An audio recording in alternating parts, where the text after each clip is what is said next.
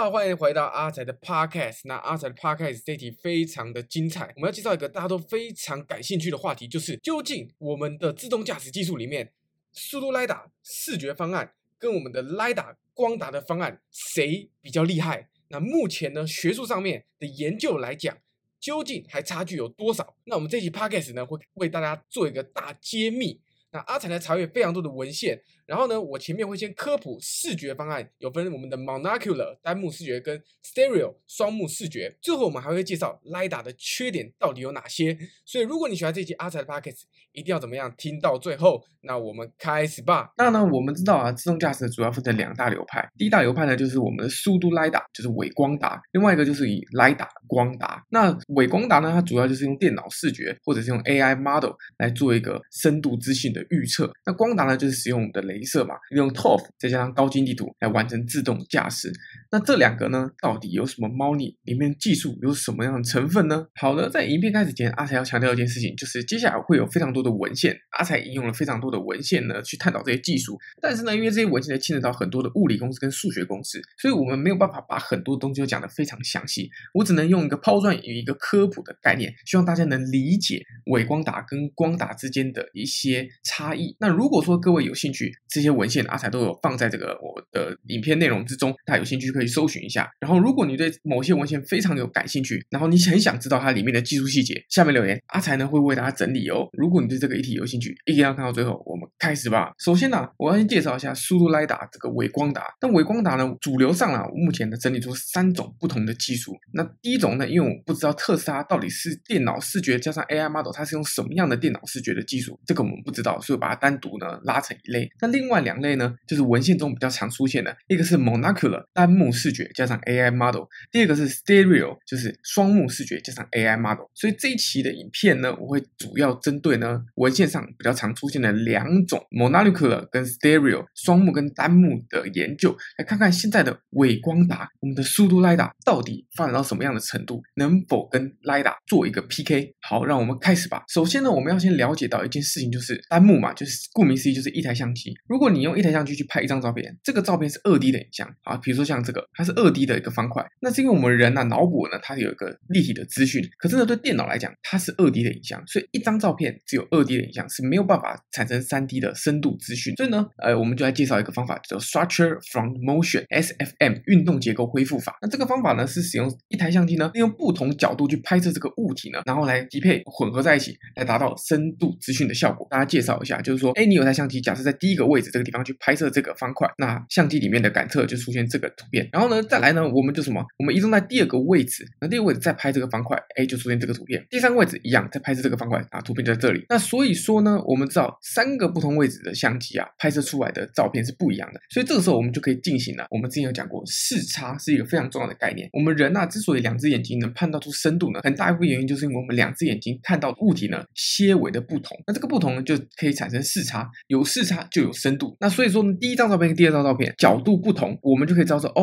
其实它是有视差存在的。那这个视差虽然说有视差，可是我们也还有一件非常重要的事情，就是我们必须要判断说，这个面就是红绿紫蓝这个面，跟第二张照片的红绿紫蓝这个面是不是同一个面。那你会说，这不是很 common sense 一个非常简单的概念吗？这两个当然是同一个面啊。这又是用我们人的想法来看的。对电脑来讲，不知道它是什么东西，它就是两个方形，它不知道说，这两个到底是不是同一个面。所以这时候我们就可以借由一些影像处理的方法来做一些特征的匹配，比如说这个点，这个红色的点，这个角呢对到这个角，那这个绿色的这个点呢对到这个第二张图片绿色这个点，这个蓝色的对到这个蓝色，这个紫色对到这个紫色。然后特征匹配完之后，我们就可以找出说，它在指的是同一个物体的同一个面。所以借由这两个呢，我们就可以找出说，那我们知道说这是同一个面嘛，那只是不同角度而已，我们就可以算出视差。所以呢，来这个面上面这个面一样，我们用同样的方法，我们一样可以做出来第三个面一样。所以呢，我们两相利用视差的公式产生深度的资讯。所以这两个相机我们就可以建构出一个真实空间的这个坐标跟我们相机坐标。然后呢，这两个相机做完之后呢，再配上2跟3再做一次。如果想要再做一个360度的立体的空间的话，那我们再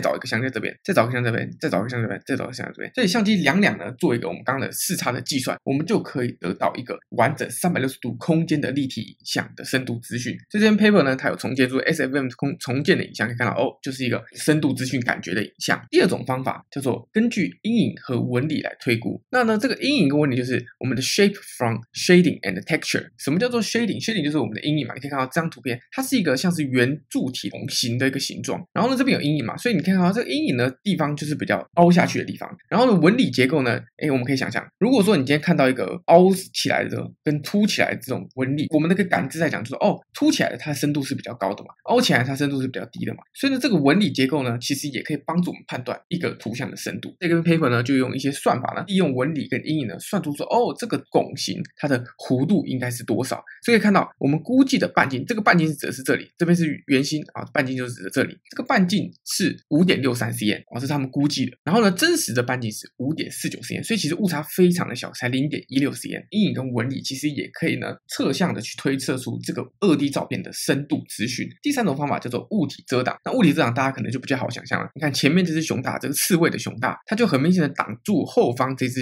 海豹的熊大。但是这也是我们人类的思维。对电脑来讲，它怎么知道说后面这只熊大它被遮挡住了？它搞不好这张图片原本熊大就长这样子而已啊，它没有脚啊，对不对？所以呢，这时候我们就必须用一些曲率的方法，比如说，你看这只熊大头顶的这个弧度，很明显的跟这个后面这只熊大是不匹配的。那这弧度不匹配的情况下，我们就可以去计算出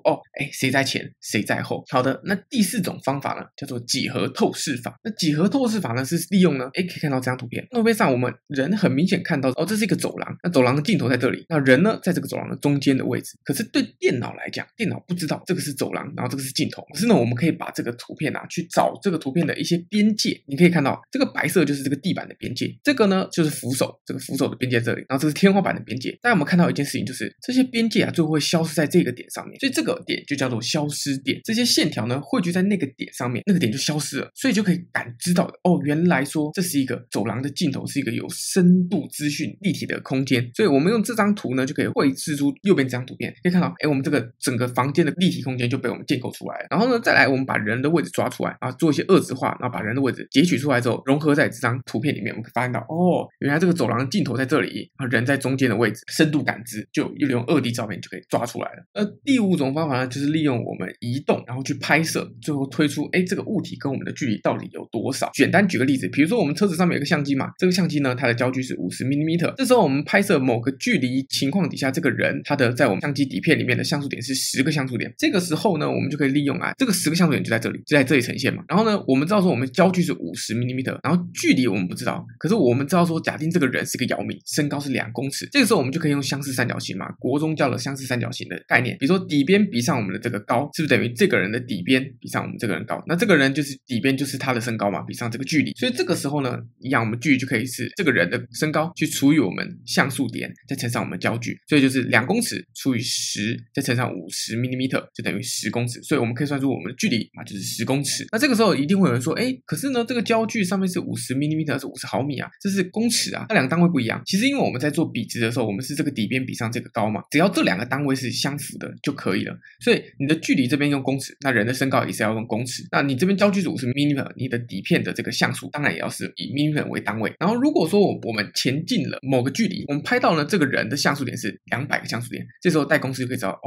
原来我们车子呢跟这个人只剩下 0.5 公尺的距离了。但是以上各位有没有发现一件事情，就是不管是我们这种移动距离的方法，或是前面讲过这些纹理啊，或者是这个遮挡的方法，它都有一些限制。比如说这个我们必须知道人的身高有多少，就是我们这个物体的身高多少，你要去感测一台前方车子跟你的距离。可是我也不知道车子的高度是多少，万一这是卡车呢？万一这是一个摩托车呢？高度我们不知道，我们待测物的高度是不知道的。然后呢，前面讲过的一些方法，比如说几何透视啊、物体遮挡啊、纹理啊，这些我们都必须有一些严格的一些条件。几何透视呢，不是每一种场景呢都是这种像走廊的这种场景嘛，然后也不是每个场景呢都有物体遮挡，都有被遮挡住嘛。再来就是阴影跟纹理，有些就是没有阴影啊，有些阴影不明显啊，纹理也不明显啊，那我们怎么办？那前面这个 SFM 呢，单台相机去移动的方法也有一个问题，就是因为我们相机在移动，外部参数就改变。所谓外部参数呢，就是指说我们的这个真实空间跟我们相机的坐标呢做一些转换的这个矩阵。那这个外部参数随着你在移动，我们相机在移动，外参就改变了。所以这个时候啊，这些都有一些限制。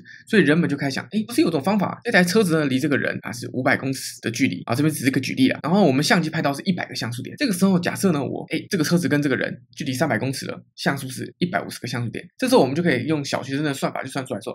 移动200公尺，那像素点会增加50个像素点。如果说我今天拍到200个像素点在我们的底片上面的话，这个车子跟这个人就是相距100公尺嘛。那这种方法就是一个机器学习或者我们讲深度学习的一种概念，就是我们用一些训练的资料，我们就拍摄很多不同的照片，然后呢，我们有它真实这个物体跟我们这个相机的距离，然后我们经过训练之后，我们就可以预测出我们要的结果。那讲完单目视觉，我们先讲一下双目视觉，等一下再一起讲这个深度学习到底现在是主流的算法是什么。好，那双目视觉呢，我之前有在这个特斯拉影片里面有提到过，就是说双目视觉就是两台相机拍摄照片嘛，所以这两台相机假设要测定这个星星的深度，然后我们这个星星跟我们相机的深度是多少的时候，这个时候很简单，一样是用国中的相似型，这个 X1 呢就是第一台相机呢拍到这个星星它里面的这个像素点有多少，这个 X2 呢就是第二台相机拍摄这个星星之后它像素点有多少，然后呢这个 D 就是我们要求的距离嘛，然后 F 就是相机的焦距，我们假设两台相机的焦距是一样的， B1 加 B2 其实就是什么，就是我们两台相机之间的距离嘛，就有点像是我们人两个眼睛之间的距离同距，然后这个时候我们就把这个三角形我们把它拿出来看一下， D 就是我们要求的距离嘛，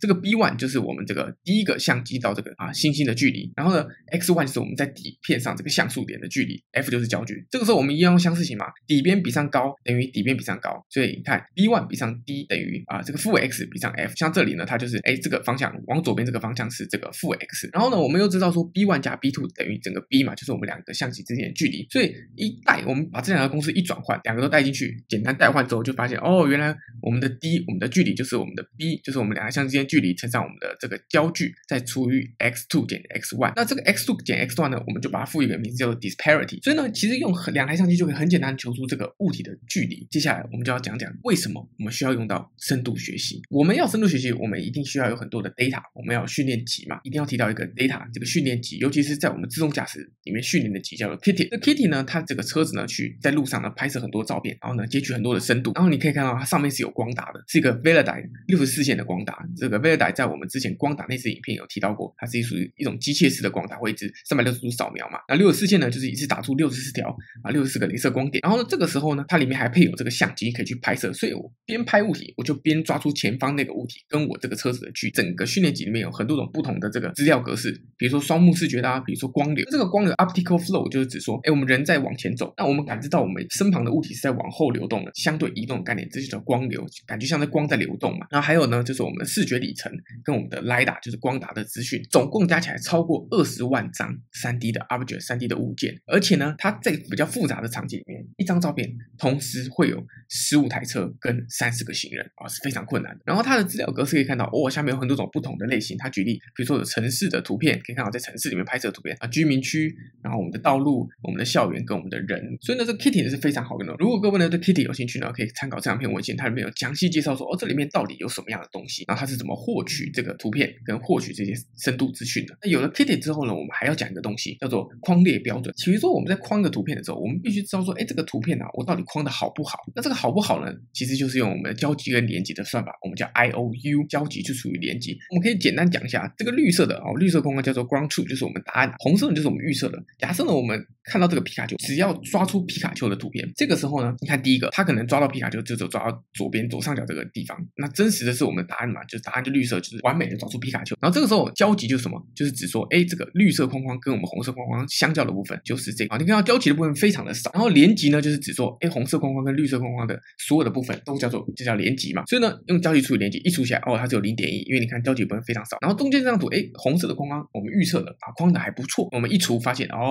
有 0.6， 然后呢右边这张图就是指说框的最好的情况基本上我们红色框框跟绿色框框已经重叠了嘛，所以 IOU 就非常的高。所以 IOU 呢可以作为影像辨识或者说我们物件截取里面一个非常好用的评判标准。有这个先辈知识之后，我们就来看一下深度学习到底要怎么应用在自动驾驶里面，我们要怎么达成Pseudo-LiDAR 微光达。这一篇 paper 非常的经典，它就是使用单目视觉Monocular 的方法，然后来搭配呢我们的深度学习算法。那这里呢我必须讲这边有很什么 DORN 啊，什么 Max RCNN 这些东西其实非常的复杂，它每一个都是一些神经网络的算法。这些算法如果我要全部把它很仔细的讲完的话，基本上可以开1年的这个课程了。所以说呢我们就简单的跟大家讲概念就好，它是怎么执行的，分成两部分。我们有张彩色的图片，然后我们彩色的图片呢我们看现在上面这部分，这个图片呢 input 到我们第一个 DORN 这个神经网络里面之后，这个神经网络能够帮我们预测出一个深度图片，看到这台车啊还有这个场景的深度的图片。它利用这个颜色不同深浅的不同来代表这个深度，是深哪个是浅。有这个深度图片之后，我们再把它转换成我们像 LiDAR 一样的图片，可以看到像下面这个样子。然后呢接下来下面这个 RCNN 呢它其实主要在做物件的截取。什么意思呢，就是说我们这张图片其实我们只要感知到那个车或那个行人到底跟我们的距离多少，旁边为什么花花草草数目跟我们来讲不是很重要？所以呢，重点就是这个就是把一张图片 input 进去之后，哎，你会发现它框出来什么？它把这个车子的位置框出来，这个才是我们需要，我们才要侦测这个地方嘛。我们侦测那台车啊，这旁边的花草树木对我们来讲不是很重要。然后接下来我们就来看右边这个部分。我们有了这个深度图跟有了这个框住的这个物体之后呢，我们可以借由这个算法，这边这个算法呢是我们通过前面两个训练出来的这个Pseudo-LiDAR的这个图片，加上我们刚刚讲截取的 2D 的 mask 之后呢，我们再用一个 neural network， 可以想象右边这一长串的这个 flow 呢，它做的事情就是说呢，哎，我们今天能不能把我们框到的这个车子，把它做成一个像这个 bounding box， 我们叫做一个边界条件，像一个方格把它框起来。那你说为什么我们要做个框起来的动作？我们为什么不要直接就算这台车子跟我的距离呢？因为呢，我们在做这个框列的时候，我们要知道说这台车子啊，它其实是有长宽高的嘛，所以我们必须呢，先把这个车子呢尽可能的框好框满，不要呢框的太大，也不要框的太小，所以我们就要把建构出这种叫做 bounding box 的东西。那这个叫做 3D 的 bounding box， 然后呢再用这个 bounding box 呢，我们就可以跟我们的 LiDAR 去做对。那我们前面有讲过 IOU 嘛，我们可以算出哦，真实的 LiDAR 做出来的，假设它是一个答案，再跟我们的Pseudo-LiDAR 框出来的 bounding box 两个一比，去比 IOU 看有没有符合或者有没有达到我们要的预期。好的，那我们看一下这个 paper 呢，它也有告诉我们说，哦 ，LiDAR 是上面这张图可以看到，这 LiDAR 感测出来的非常的干净啊，有车的地方，这边是有车的地方，非常干净。下面呢是我们Pseudo-LiDAR， 那Pseudo-LiDAR 的缺点是什么？这边会有一个 long tail， 他们叫长尾巴，这个就是因为我们在训练的时候难免会有杂讯或者是一些 error， 所以是导致的这些杂讯。那这些杂讯其实是不好的啊。我们把这两张图重叠起来的部分可以看到说，哦，除了这边有这个 long tail 之外，还有一些地方是 misalignment。简单的就是我们的光达跟我们的Pseudo-LiDAR其实没有对在一起的。那我后面会整理出一些数据给大家看一下，这是单眼的。那双目视觉的算法呢，其实也呢非常的有趣，可以看到双目视觉，因为我们有两个不同的图，我们有左相机跟右相机拍摄的图片嘛，对不对？然后我们借由这两个图片的一样，我们经过这个神经网络，这个神经网络可以抓出我们要的这个车子，比如前方有个车子，我们要把它抓出来。那接下来我们把这两个左右图片去融合。那这个时候呢，它做了一件非常有趣的事情，这个红色的框框呢，是我们右边相机拍摄出来的图片，可以看到它框出右边相机拍摄的车子图。然后呢，这个绿色框框是左相机拍摄的图片。那我们要知道一件事情，就是因为我们左右相机其实是摆在不同位置，它有一个这个距离嘛，就像我们人眼一样，左右眼同一台车子可能它些微的有些位移，所以这个时候它做了一件事情，就是我要怎么去预测，或者我要怎么去判断说我到底有没有框的好。我们刚才前面有讲过 IOU 的概念嘛，这个时候它就说，如果说我的这个红色框框跟我们的绿色框框呢，跟我们真实的 ground truth 呢，它的 IOU 有大于 0.7， 我就把它定为是框的好。那如果说呢这个 IOU 小于 0.3， 我就是说这框的不好，它就是负标签。所以这个时候呢，相较于我们刚刚前面那个使用单目视觉方法，它有两只眼睛嘛，就两个数据，所以它在框列上面会更加的准确一些。再来呢，这边有个 key point 的 prediction， 什么叫 key point prediction 呢？就是说这关键点。这关键点就是说，因为我们在框这个 3D 的 bounding box 的时候啊，它实际上会有一些点是非常重要的，比如说，我们四个点组成的，那一个立体的方块就有8个点组成，所以如果你框成一个立体的图，它就有8个点。所以这些点啊，它边界的 key point 上面这边的神经网络就在说，我如果呢对这些 key point 做一些约束的时候，我是不是可以把这个 bounding box 框得更好，更接近我们真实框列的答案，跟我们的 LiDAR 比是不是就会更接近？然后右边这个可以看到叫 Stereo Regularization， 为什么是回归 ？Regularization 是回归的意思嘛？因为呢，其实我们在预测深度的时候，本身是一个回归的过程。什么意思？就是说你跟前侧的距离不可能是跳来跳去的嘛，你跟前侧距离可能是10公尺、20公尺、30公尺，或者10、11、12、13，不可能10然后跳到20，然后跳到50，最后跳成1嘛，不可能跳来跳去的。所以它本质上是一个回归，一个连续的回归问题。利用说，我们这个双目视觉的一些影像去做一个回归问题，去预测我们的深度资讯。那讲了这么多技术资讯呢，我们重点来看看说，到底单目视觉跟双目视觉搭配深度学习的网络跟 LiDAR 比，到底可以达到几成的功效？那我们这边要讲一下 LiDAR vs Pseudo-LiDAR。我们在这个 Kitti 里面，它其实有分这个简、中、难3个等级的图片。什么意思呢？简单的图片就是说，我的 bounding box 呢，它大概我们的框列的高度大概是40个 pixel， 而且这个车子就是我们框列到那个车子，它是没有被遮挡。然后截断就是说，如果说我这个车子可能它在这个我们照片的边缘，它有可能一部分被截掉，最多就是 15%。然后呢，中间的难度就是，我框到了 pixel 呢，它就只有25个 pixel， 就是我答案就是会比较窄嘛，我 pixel 就不会让你 range 那么宽嘛，部分被遮挡，截断最高可以达到 30%。 难的时候就是说它有很多部分都被遮挡住，你基本上可能看不到那个物体，就很难看见它。然后截断可以到达 50%。 这次我们来看一下，这个是呢2019年的一篇这个文献，是在我们的 CVPR 大会上面发表的。这边呢下面的数值呢是 APBV 跟 AP3D。 那这个 AP 呢叫 Average 的 Precision， 就是我们的平均的精确度。那这个东西呢如果各位有兴趣，阿才会专门出席影片来讲说这个 APBV 还有 AP3D 是什么东西。那这边的 BV 呢就是就是我们的 bird eyes view， 就是我们的鸟看图的那个意思，然后 3D 就是我们 3D 的图片。那我们只要知道说 APBV 跟 AP3D 这两个东西都是越高越好，越接近100是越好的。这个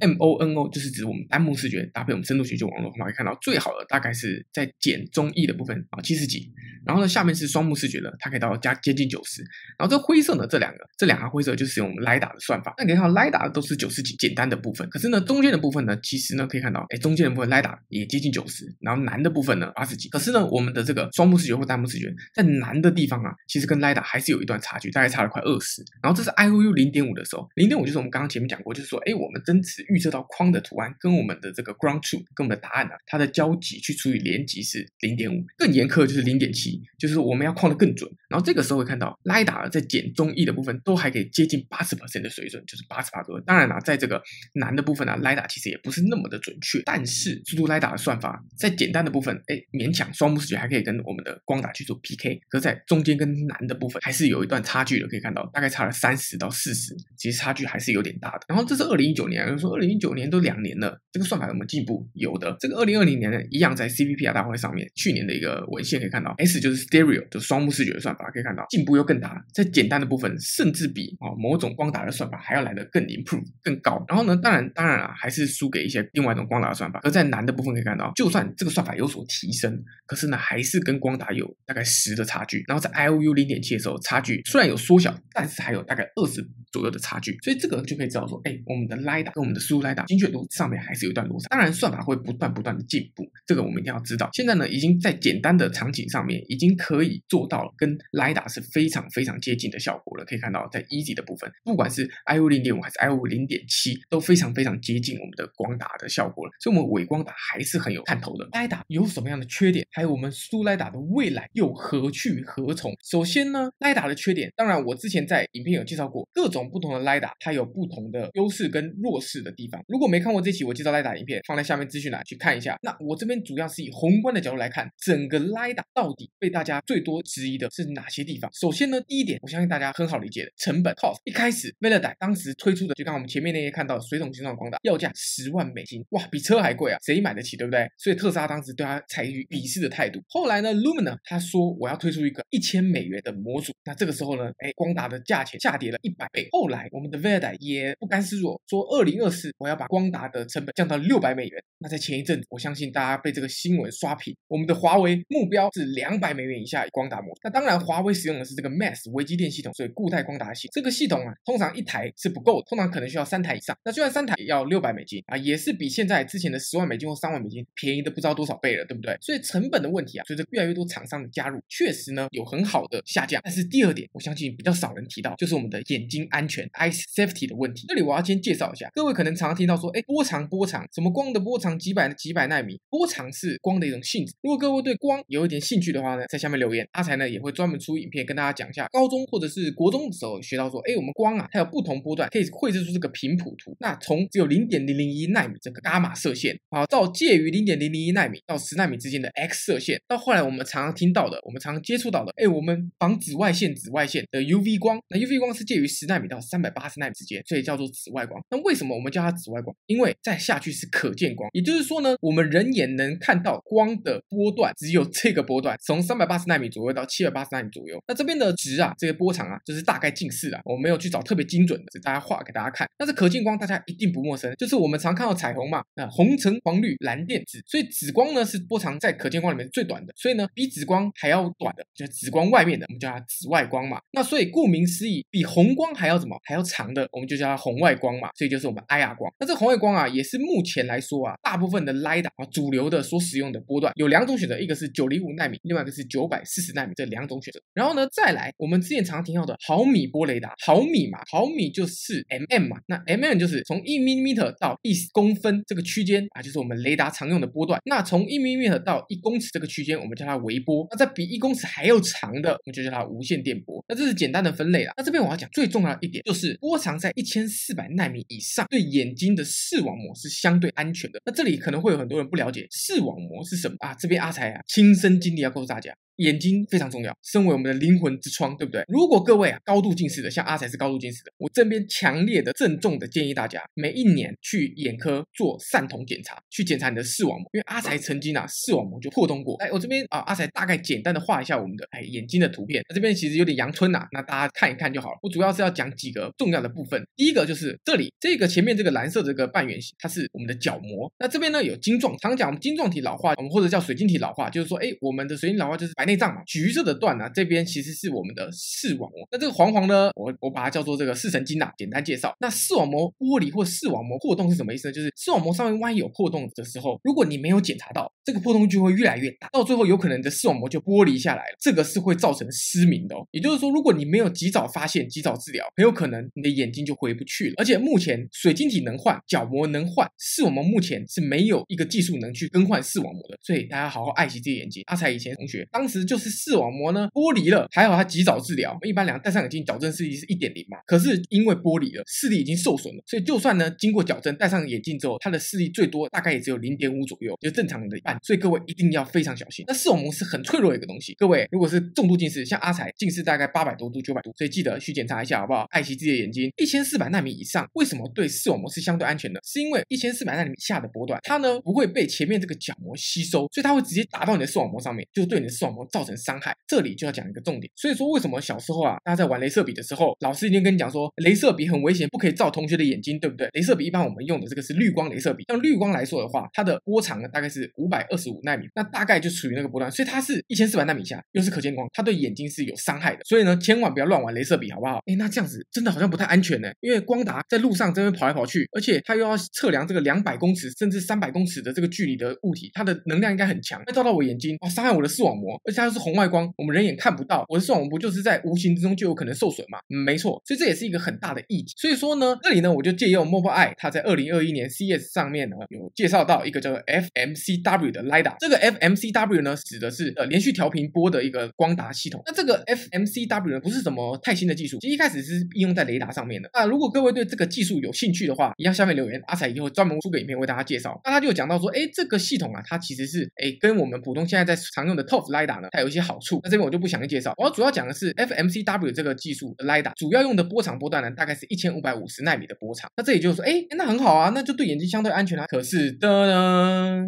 这边我要讲一件事情，没有大家想的这么简单。这边呢，我把这个地方框起来，为什么把它框起来呢？大家我放大给大家看。没错，目前我们的 LiDAR 是905或940纳米的段，哎，对视网膜会造成伤害。那1550纳米呢，看似对我们的眼视网膜是比较友好的。可是呢，我这边借用一个做雷射的一个厂商，他们呢有整理出一个表，这个连接我会放在下面资讯栏。他要讲说各种不同的波段对眼睛的伤害。那我这边整理给大家，就是在315到400纳米之间，对我们水晶体会损伤，哎，可能会白内障嘛，我们人工水晶体啊。不过我相信大家不想开刀啦 ，OK？ 那在400纳米到1400纳米呢？会造成我们视网膜损伤嘛？我们刚刚讲到，大于1400纳米就没事了吗？并不是，会造成我们角膜的损伤。为什么会造成角膜的损伤？其实呢，道理很简单嘛，因为我们这个雷射的光束啊，虽然说呢，它不会进到我们视网膜，但是雷射的光在我们眼睛表面被吸收之后呢，如果说你的雷射能量太强的话，角膜是不是就会灼伤？有可能就会受损。这里就很重要，就是能量跟时间。所谓能量呢，就是我们雷射能量，还有呢，它停留在你眼睛上面的时间啊。我们不讨论剂量，就是在胡扯。所以我们借用一篇文献呢，给大家讲一下。那这边呢 ，Y 轴的坐标是MPE， 它是呢这个最大允许曝光量，这边是用焦耳除以这公分平方的面积。在这个 IEC 啊这个60825的这个规章里面啊，他们有提到说不同的波长，它其实停留在你眼睛上面的时间，允许在你眼睛上曝光的量，它的焦耳数是不同的。比如说我这边举个例子，刚刚我们讲了900多纳米的这个 LiDAR， 那大概是属于这个黄线跟这个紫线之间的嘛，这1000多纳米到800多纳米之间。你看到，如果说啊你想要这个光啊停留在你眼睛1秒钟的时间，那你呢每平方公分的焦耳数呢就不能够比 0.01 来的高。其实不同的波长，它允许在你眼睛上的时间也不一样，我们叫做眼睛的规范。包含我们苹果 iPhone 它之前推出的这个 Face ID， 它使用的是 Structure Light 结构光，还是用雷射光打在你脸上，那个雷射光点一般也是900多纳米的波长。所以说呢，它的红外光波打在你脸上之后呢，必须在非常短的时间内就要离开你的眼睛了。可是呢，我们知道我们 Face ID 的应用怎么样，非常近的，所以它的雷射光是不用打太强的。可是车用不一样哦，各位车用的这个雷射，它要测量几百公尺范围的的车辆哦。就算你是用 iToF， 就算你使用的是 iToF， 我们之前介绍过 ，iToF 使用的是这个调制波，不用这个单光子雪崩二极管，但是呢，它的能量也不能太弱。这个能量啊，尤其在打这么远的距离测量反射光的情况之下，对眼睛的这个挑战啊是非常非常大的一个问题。而且有可能你一台车能过，我这边举个例子，如果刚好碰上塞车的情况呢，如果你就是好死不死在旁边的行人呢，这么多台车，每一台车上面都有 LiDAR， 然后每台 LiDAR 就好死不死你就是这么衰，10台车的雷射刚好都扫到你眼睛上面，所以你的眼睛就被10台车的 LiDAR 给集中攻击了。就算你用的是1550纳米，搞不好你的角膜也会受到严重的伤害。所以这个问题啊，真的是大家一定要非常的注意啊。车厂他们呢也一直在研发，怎么样呢？可以用比较小的能量，我就可以有比较好的精度。所以这个也是一个很大的挑战。再来第三点，我认为啊是高精地图上面的一个非常非常大的一个问题。高精地图啊，我之前LiDAR 影片有介绍过，一样放在下面资讯栏。我以台湾的高精地图绘制流程为例子，看到这个流程是非常的复杂的，非常的繁琐。然后呢，高精地图又分成5个部分：基本地图、几何地图、语义地图、地图先验跟即时地图。这个每个地图，你说你建构好之后，台湾的朋友常常我们在路边都在修路，马路的永远都不平啊，这里修那里补。那这个时候，高精地图它的精细度是到公分等级的。如果你这边修来修去的，那我维护成本是不是就非常的高？所以这一点呢、也是很多人提出的，高精地图太贵了。它的贵不是贵在它建构的过程，而是贵在它后面维护的成本是非常的高的。再来，地缘政治，我认为地缘政治是高精地图非常大的一个罩门。为什么这么说？因为道路的高精地图可以视为是基础建设，而且是国家战略的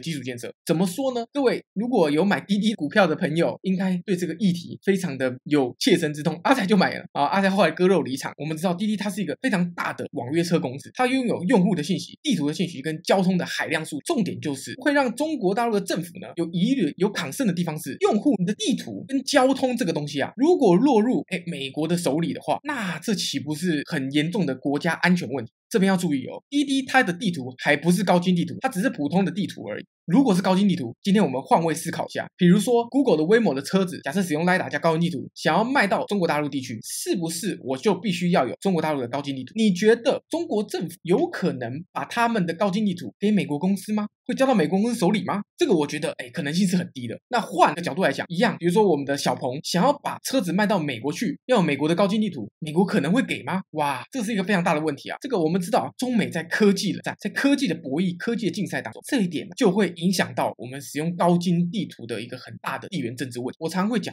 高精地图很精准、很棒、很好，如果说我今天一个国家把高精地图交到另外一个国家手上，是不是有点像是我裸体给你看了？因为我刚刚讲过高精地图精确到公分等级，每个路口、每个路标全部都在对方的手里。欧洲跟日本啊是美国的好盟友，就算是好盟友、好妈吉，我觉得都不一定会把他们的高精地图允许给美国公司使用。所以说呢，我觉得地缘政治啊是很难解决的问题。那怎么解决？别急，后面会讲。再来，我先讲讲插播一下我们速度 LiDAR， 就是我们电脑视觉 LiDAR 的未来。那这边呢，我下一个标题叫做 AI 的参数越来越多，来我细细的跟大家讲。这边呢，纵轴是 Peta Flops per days， 这个意思就是说神经网络中啊，每次执行一次乘法或加法就另为一次操作，所以如果你一天执行10^20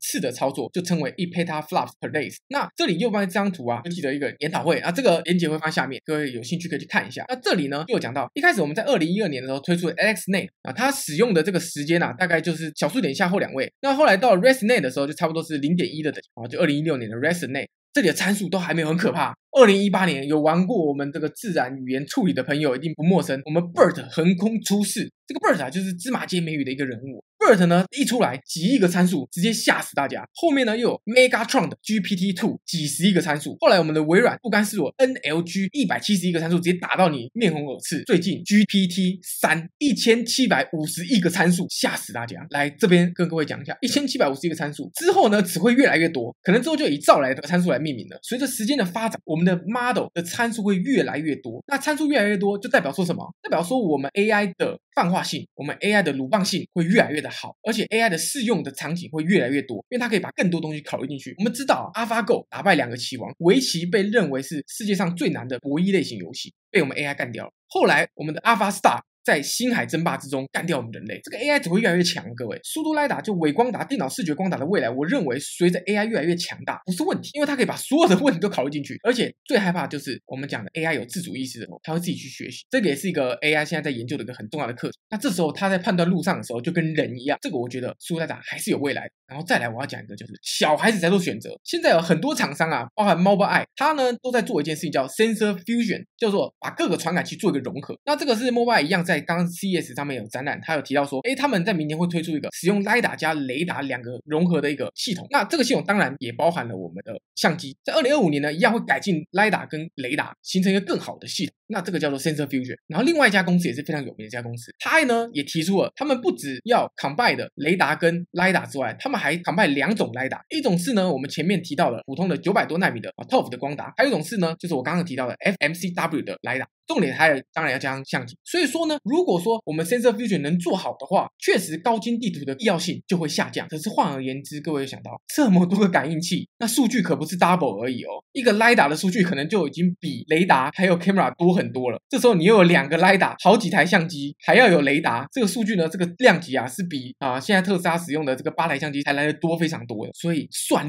力还是算力。这边呢为什么提到算力呢，我就必须要跟大家讲，这边我引用2016年的这篇 paper， 从我们的1970几年代开始，我们的晶体管的数量啊直线上涨，那单线程的性能也在上涨， frequency 也在上涨， power 也在上涨， core 也在上涨，这个也可以看到一个趋势。由我摩尔定理知道啊，每18个月晶体管数量会翻一番，老黄也提出说每一年我们的 GPU 的性能会翻一番，所以算力会一直不断的被推到顶峰上去，会越来越好。所以算力还是算力，不管你是要 Sensor Fusion 就是我们传感器融合，或者是你想要有个超多的超大量的 AI model， 算力都是不可或缺的因素。 GPU 啊，这个绿色的两条线是 GPU， 一个是单精度的，另外一个双精度的。那这边呢横轴是 Gigaflops， 那这个 Gigaflops 就是说每秒11次的浮点运算了。那跟刚刚前面的那个神经网络的那个 Peta Flops per day 不太一样，这个单精度跟双精度其实就是指说我们运算的精准度了啊。那单精度就是双精度的2分之一嘛。那下面两条是用 Intel 的 CPU 的这个运算的效能。那也看到啊 GPU 确实随着时间推移啊，效能越来越好。那当然啊 CPU 也有在进步了。所以跟各位讲说，我们呢不管是这个自动驾驶，或者是应用在手机，或者应用在 AR VR 啊，我们半导体都是非常重要的。这些东西啊，其实应用在车用驾驶，现在还有个非常著名叫做 ASIC， 就是我们这个特殊的基体电路。那这个 ASIC 啊，也是算力呢也会大大增强。以后这 ASIC 特规下去之后，我相信算力也会 up。